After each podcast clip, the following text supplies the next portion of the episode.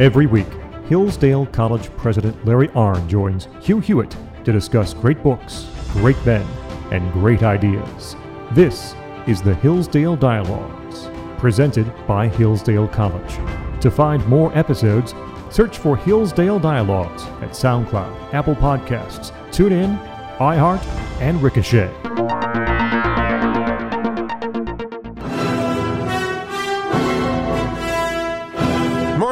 America. Bonjour, hi, Canada. I'm Hugh Hewitt. Good morning to you from the north. Morning, Glory. Bonjour, hi. That music means it's the last radio hour of the week. It's time for the Hillsdale Dialogue. Every week at this time, we go high. I don't care what the rest of the country is talking about, uh, the raid on President Trump's house that might be talking about anything. We talk about things that last and things that matter in this hour. One thing that matters to you especially is hillsdale.edu is where you find the application to attend Hillsdale College. If you are a rising senior in high school or you're the parents of a rising senior and you want to go to have them go to the Lantern in the North, well, they got to get that application done. They got to get it in. It's very hard to get into Hillsdale over the last 10 years. It's, uh, I think they're accepting only 17% of their applicants now, and it's falling because thousands more students apply every single year for a single reason. It is the greatest liberal arts education in the United States, bar none. To learn all about Hillsdale, visit hillsdale.edu to find all of the previous Hillsdale dialogues, we're getting close to 500 of them to use in your homeschooling, to just enjoy, to binge listen to, head over to Hugh for Hillsdale.com or go to iTunes. Just simple Google Hillsdale Dialogue, Larry Arnn, and Hugh Hewitt, and you'll find them all in order. You'll go back to the beginning. We began with the book of Job or Homer. I can't remember. It's been so long. But then get going. Right now, we're in our uh, series on Aristotle's ethics. This is part eight uh, of that re- series recorded by Dr. Arnn with 12 Hillsdale students. This is uh, the first segment of part eight.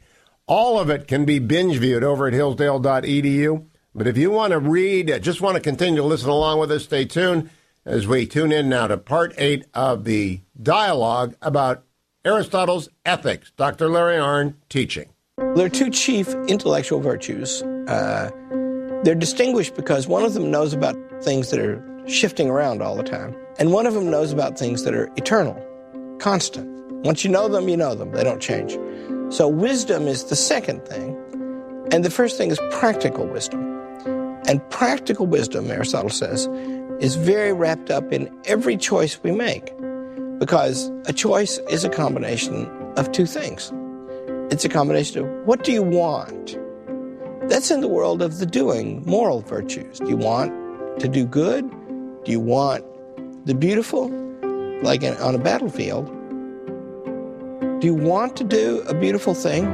And although you are afraid, you can't be courageous unless you're afraid.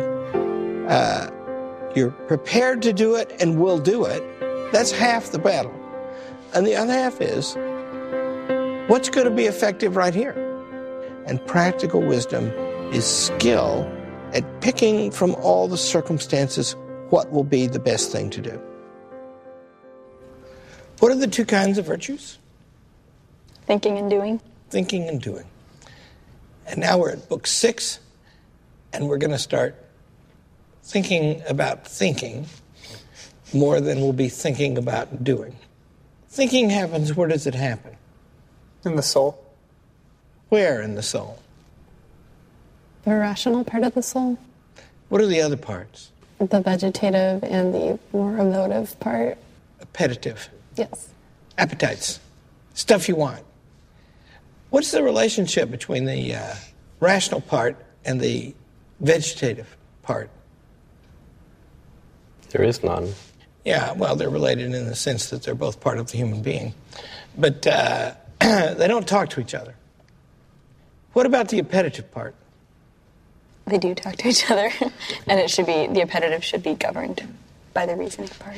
Is that simply true? Yeah, Don? Well, and I think the point that Aristotle makes is that the appetitive is able to be governed by the the rational part, versus the uh, vegetative is not able to be governed by rational. And I think that able to be governed is a really important part there. So you think that uh, the appetitive part in the right, rightly ordered soul should be uh, passive, and the uh, reasoning part should be in control.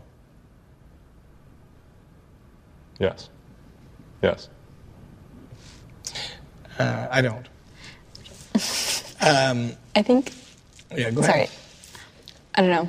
It, not rule in the sense that we would tend to think of it as like control or mastery, but a kind of I don't know the way it seems like there's more of it's more of like a dialogue between the appetitive and the rational parts. Isaac. Well, if we think of it like human friendship, it's that you know living for the sake of the good of the other. So with um, the That's not what friendship is. Go ahead, though. Yeah. Yes.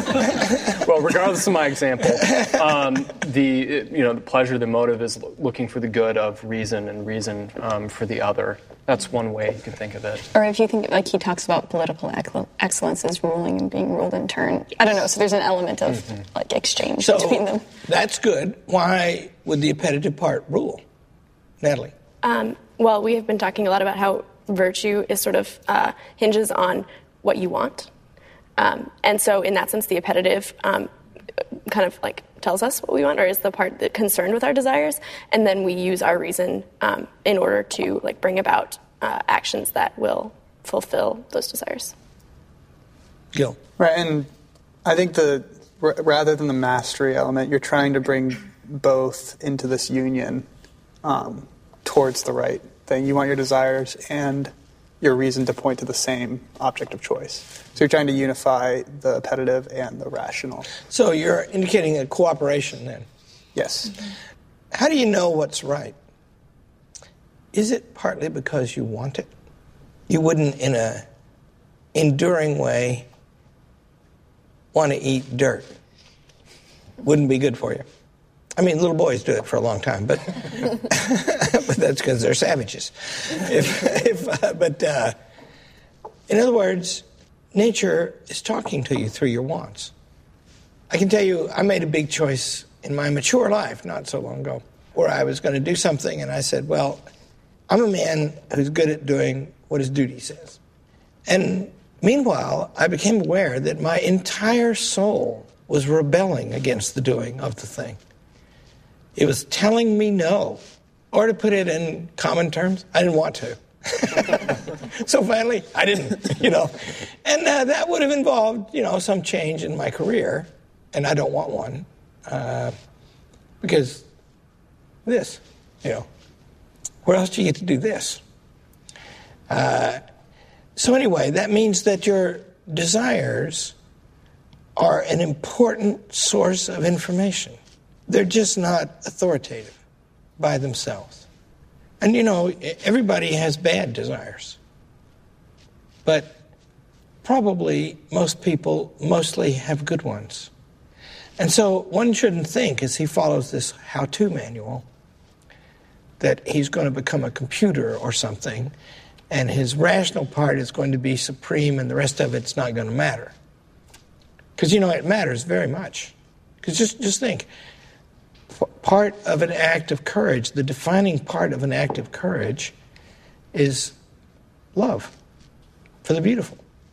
You move toward it, it draws you, it calls you. You have an appetite for it. Remember, we said yesterday that uh, anything that seems to be directing its own motions is a thing with a soul. And the rational soul has this capacity to understand these common nouns, to uh, see what categories things fit into, and then questions of right and wrong derive from that. So, now, what are the kinds of things we think about? Uh, one's the things that are not capable of being otherwise, so necessary truths. And then there's the, the there are the things that are capable of being otherwise, so circumstances that can change. And so there's an intellectual virtue or virtues appropriate to each of those two kinds of things changeable things and eternal things, right? And the intellectual virtues that have to do with the eternal things, uh, they come up later. But, uh, and there's several of them, and they're beautiful to study, really great. But the first one that comes up, and most of the first chapter on the intellectual virtues, is about that first one which intellectual virtue is appropriate to things that change? Practical wisdom, right? Prudence. The names that I know for it, the Greek word is phronesis. Uh, the names that I know for it that are common in translation are practical wisdom, practical judgment, and prudence, which is like the Latin word for phronesis, the Greek word is prudentia. So this capacity involves things that are changing all the time. Does that say anything about what kind of knowledge you can have of those things? What, Don? The, the knowledge is also changing.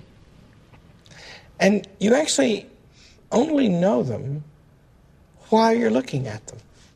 Don't go anywhere, America. We'll be right back with part two of the eighth episode in our Hillsdale Dialogue edition of the Hillsdale Dialogue Dr. Larry Arnn did with 12 actual Hillsdale seniors two years ago. If you want to binge view it, it's over at hillsdale.edu.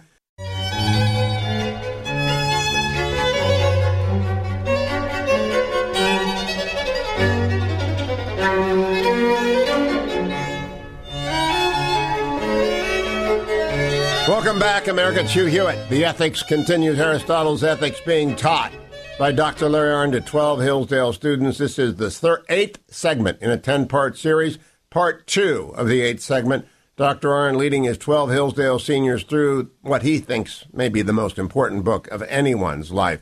Let's go back to part two of segment eight. It can be a good guess that a thing that changes slowly or seldom is the same as it was when you looked at it an hour ago. But it's a guess because it's capable of changing and it might change a lot. This faculty of practical wisdom, we better read this on page 106. What we're about to find out is uh, what we're thinking about when we choose. And it's actually really great. And it's an, another aspect or illustration of why it's so difficult to choose and what kind of skill in reasoning you need to choose well. So, uh, chapter 5, the first paragraph, somebody read that. Concerning practical judgment, the way we might get hold of it is by considering whom we speak of as people with practical judgment. And it seems then to belong to someone with practical judgment to be able to deliberate beautifully about things that are good and advantageous for himself, not in part such as the sort of things that are conducive to health or to strength, but the sort of things that are conducive to living well as a whole. A sign of this is that we also speak of people as having practical judgment concerning some particular thing when they calculate well with a view to some particular serious end, among those about which there is no art.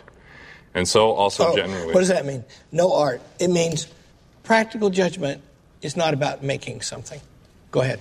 And so, also generally, someone who is apt at deliberating would be possessed of practical judgment, but, one, but no one deliberates about things that are incapable of being otherwise, nor about things he himself is not able to do. So, if knowledge involves a demonstration of things, the sources of which are incapable of being otherwise, while there is no demonstration of these things we are speaking of, since all of them are capable of being otherwise. So, think of this.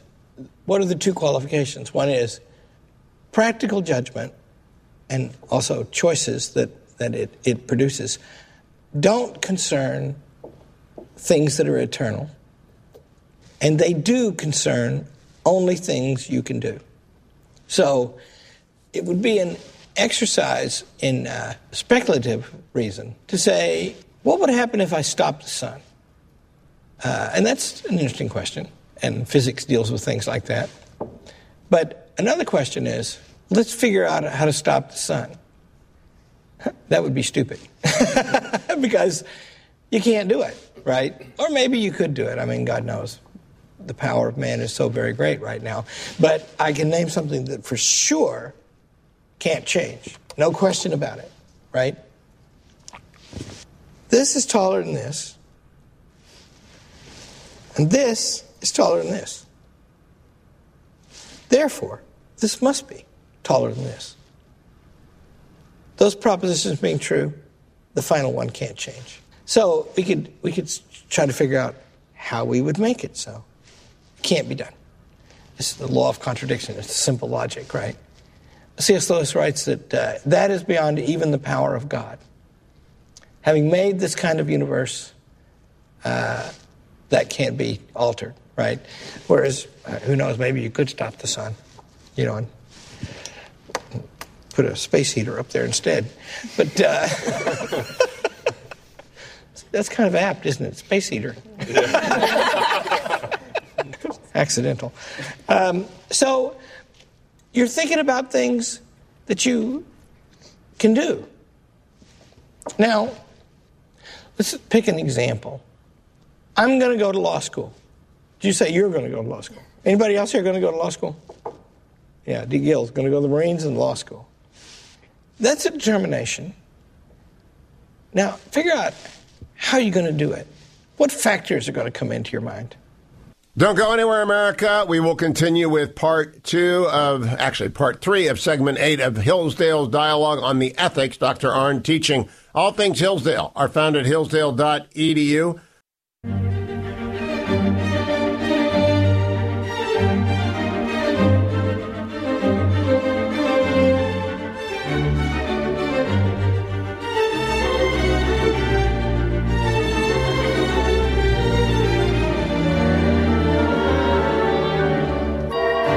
Welcome back, America. The bumps are so familiar for anyone who listens to the Hillsdale Dialogue every week, and I know that's millions of you. I hope you've also enrolled in Imprimis, the online, the speech digest that arrives in your mail, free from Hillsdale. You just have to go to hillsdale.edu and say you want to sign up for Imprimis, and it starts to come, and it never stops coming, and it's wonderful every single month. We return now to part eight of Dr. Arnn's series with Hillsdale seniors on Aristotle's ethics. This is the third segment of part eight. Stay tuned to continue hearing the best of teaching about the oldest and most important of books. Julie down there wants to have a high GPA. What does that take? She has to organize her whole life. It affects everything she eats, how much she sleeps, everything. It affects her friendships, it affects everything. It's a series of constant and incessant calculations about stuff that's shifting around all the time. Uh, the LSAT will be a big concern of yours until you take it. And then after that, it'll be a con- big concern if you don't make the score you want. But the minute you make the score you want, the LSAT will not be of the least interest to you, right? It is a thing to do, but not a thing to live by or for, right? So that's prudence. And almost everything we just listed is something that's changeable and predictable, particular, and constantly shifting around. And yet, Aristotle says, did you read to the end of that paragraph? Not yet. Go ahead. And there is no deliberating about things that are by necessity, then practical judgment would not be either knowledge or art, not knowledge because a thing done is capable of being otherwise, and not art because action and making are different in kind. So knowledge, as he's as Aristotle uses the word, means knowing a thing that is fixed and can be relied on. Judgments are about shifting things. Go ahead, keep reading. It remains, therefore, that it is a truth disclosing, active condition involving reason that governs action, concerned with what is good and bad for a human So being. So stop there. Read that last sentence again. It remains, therefore, that it is a truth disclosing, One, truth disclosing. Two, active condition that means cultivated to the place of stability so you're used to it, and cultivated willfully and on purpose. And next, involving reason that governs action, so and it's it, what it issues in is a command of action, concerned with what is good and bad for a human being. Right? See those qualifications? That's a great Aristotle definition. Happiness, in short, is defined to be, after nine chapters in Book One, an activity of the soul in accordance with virtue. The fuller definition includes in a complete life. Now, it's an interesting thing. Almost all of your thinking, your typical mental weather, is what am I going to do next? We think about that all day, don't we? And he says that although everything is shifting around all the time, it's a truth disclosing condition. It finds the truth about what to do. So we should explore that. What constitutes that truth? Where does that come from? It's the corresponding. That was very good. Gil did this, and Kate did this. Kate, Kate was ready, but no, not quite. Go ahead. Uh, Do you guys want to play poker? it's the the correspondence with how you see reality and how it actually is. So you think it's this way, and then that corresponds to how it actually is. What's that? What's what? Yeah. A mug? Truly? Because what if I tilted it up and you saw it didn't have a bottom? Wouldn't be any good anymore. And it wouldn't be truly a cup. That means the true thing has the fullness of the thing. And if it's true that the beautiful is the highest form of the good, we here in liberal education pursuing the good and the true and the beautiful are busy pursuing a bunch of synonyms. and that's interesting, see, because what he says is prudence issues in a command to action, and then an action follows, right? And so the command can be true even though it is radically set in the circumstances in which the command is issued. And those are changing. And it probably won't be any good anymore. Uh, Julie's command that I'm going to organize my life in steady increments to make a really whacking big score on the LSAT, which she probably will because she's here, and it means she's pretty good at that kind of thing, right? Then that's a command to action. And the day she's done with that test will be a glad day, and that'll be over, right? And the, and, and the command won't be true anymore. When it's issued, if it's good, it's true. Which, by the way, is a universal proposition. If a thing is good, then it is true. Aristotle says this alone is denied even to God to make what has been not to have been. So the past is, if you can find out what happened, is true and subject to knowledge, by the way. Whereas the present and the future are not subject to knowledge, and yet he's saying they can still be true. And that means the claim is in these circumstances. And you know, a skilled person, in these circumstances, that choice was the good choice and the true choice, and can even be, in great occasions, a beautiful choice. Einstein had an insight, many, but uh, I, am interested in him because uh, he, he thought in pictures. And so he thought the uh, th- theory of relativity by imagining himself in a building going up in an elevator, he'd been in one, and imagining going up on and on and on and on and on. And he's thinking, what would you see below you? Now, whatever he figured out about that, to the extent that it was true, it was eternal. Whereas uh, Einstein took a job in the patent office. Was that a good judgment? Harder to say, and a different kind of judgment. And yet, both can be true, according to Aristotle. Now, people who are good at judgments, here's what they're like they have a lot of success, they tend to get their way. At the peak, they're really good at getting their way. If you study the career of Winston Churchill, there were people who outmaneuvered him and a couple even consistency in politics.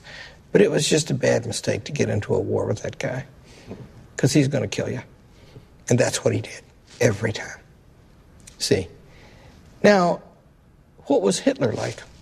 Hitler is a, a street bum in about 1909, making ranting speeches around open fires in rubbish bins to other street bums. In uh, 1915, he became a soldier. He got a Bronze Star. He was gassed. It's now 1918 and the war is over.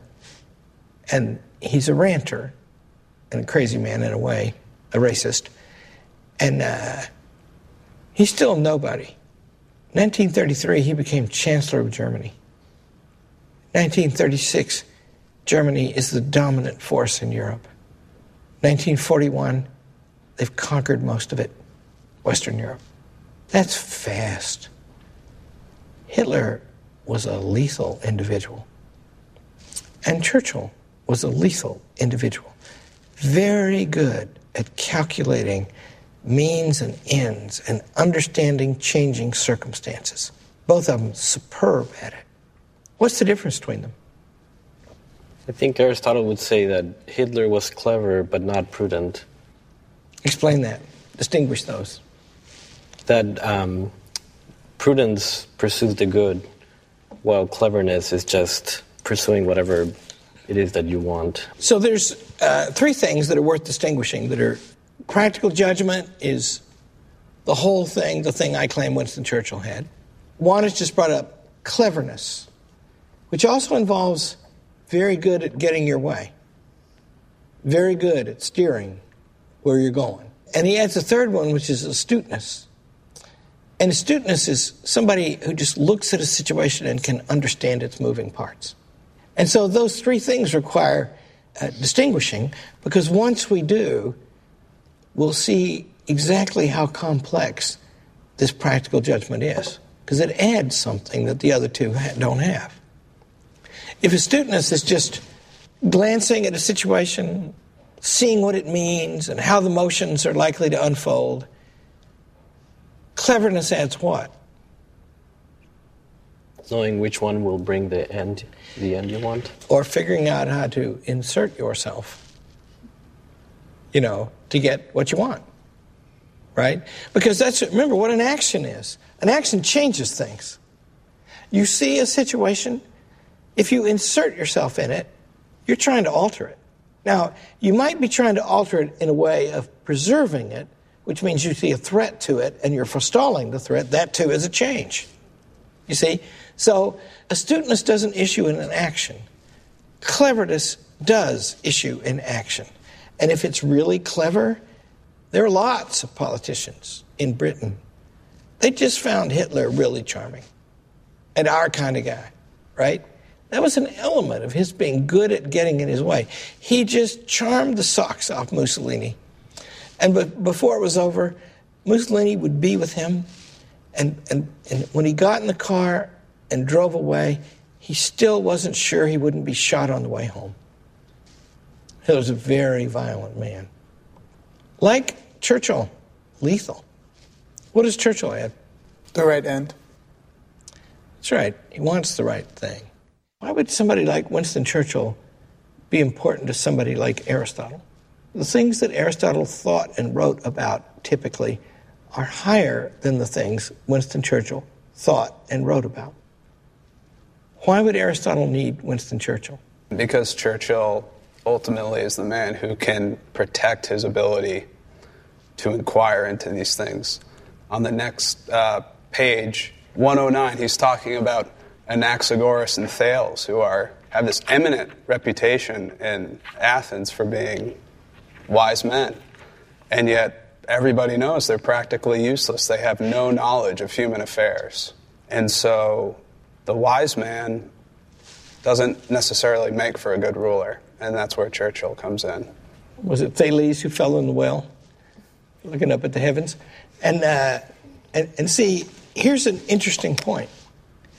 One of the ways you would know a statesman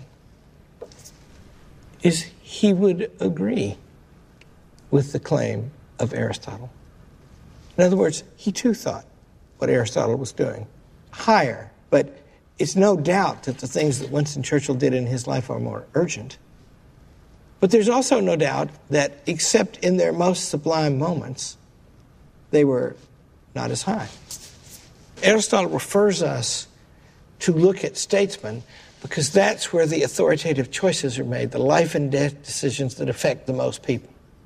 And also, they involve the complication that it's a big whacking debate all the time. You know, even in a tyranny, people are debating silently if they not in public. And so it's very demanding kind of thinking, and you take a lot of actions. It's, it's, it's, it's the equivalent of the battlefield for courage. Statesmanship is the scene where practical judgment is demanded intensely all the time. And, and since the things are changing, it's a very intense activity. You got to be doing it all the time.